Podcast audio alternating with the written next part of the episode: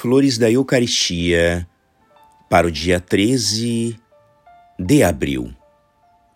Na preparação para a comunhão, depois de haverdes contemplado o benfeitor e seu dom por excelência, considerai vossa pobreza, vossas dívidas e imperfeições.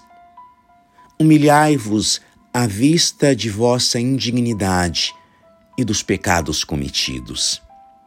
Chorai-os ainda. Reconhecei que eles vos aviltaram e implorai para eles graça e misericórdia. Imagina então ouvir estas consoladoras palavras do Salvador. É porque sois pobre que venho a vós, porque estáis doente que venho curar-vos.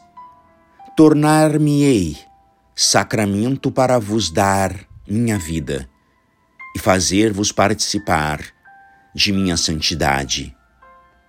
Vinde confiantes, dai-me o vosso coração. É tudo o que vos peço. Pedi finalmente a nosso Senhor que afaste todos os obstáculos e venha a vós. Correi então, voai para a mesa celeste.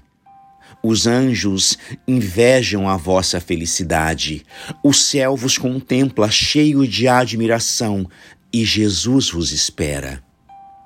Ide ao festim do Cordeiro. Que esse rege o festim seja a alegria de vossa alma e a única alegria. Que a vossa vida seja como a vida do ramo da videira, como a flor do lírio, como o fruto do amor. Graças e louvores sejam dadas a todo momento ao Santíssimo e Diviníssimo Sacramento. O Senhor esteja convosco. Ele está no meio de nós. Por intercessão do coração imaculado de Maria, de São Pedro Julião Eimar, abençoe-vos o Deus Todo-Poderoso, Pai e Filho e Espírito Santo. Amém.